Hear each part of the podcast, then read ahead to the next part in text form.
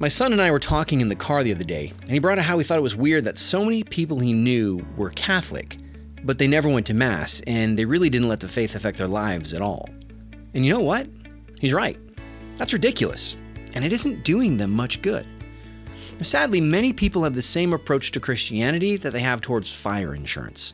In the day to day of life, they don't really think about it, it doesn't affect them. But just in case there's a fire, it's nice to know it's there.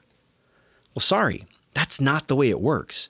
Just saying you're a Christian isn't enough to protect you from the fire you really should be most concerned about. And Jesus makes that clear in the gospel. In Luke chapter 13, verses 22 through 30, when someone asks Jesus if only a few will be saved, this is how he replies Strive to enter through the narrow gate.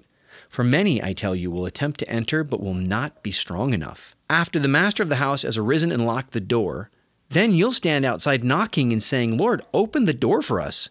And he'll say to you in reply, I don't know where you're from. And you'll say, We ate and we drank in your company, and you taught in our streets. And then he'll say to you, I don't know where you're from. Depart from me, all you evildoers. If that doesn't make you a little nervous, you're not listening.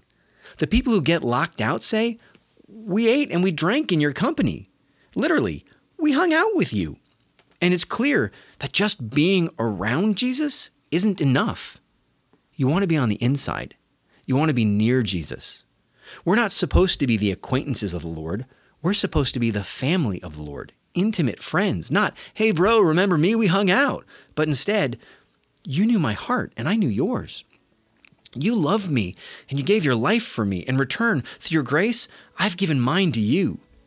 It means that yes, we need to go to Mass and we need to go to confession, but also that we need to spend time with Him in prayer.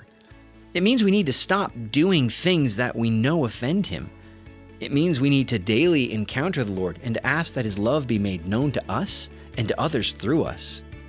Just calling yourself Catholic isn't enough. Just doing the minimum church stuff is not enough. God desires more.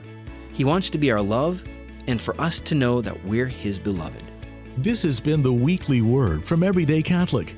Everyday Catholic is a 501c3 nonprofit, and we depend on the support of listeners like you. If this podcast is serving you, please consider going to everydaycatholic.com forward slash donate and making a monthly pledge.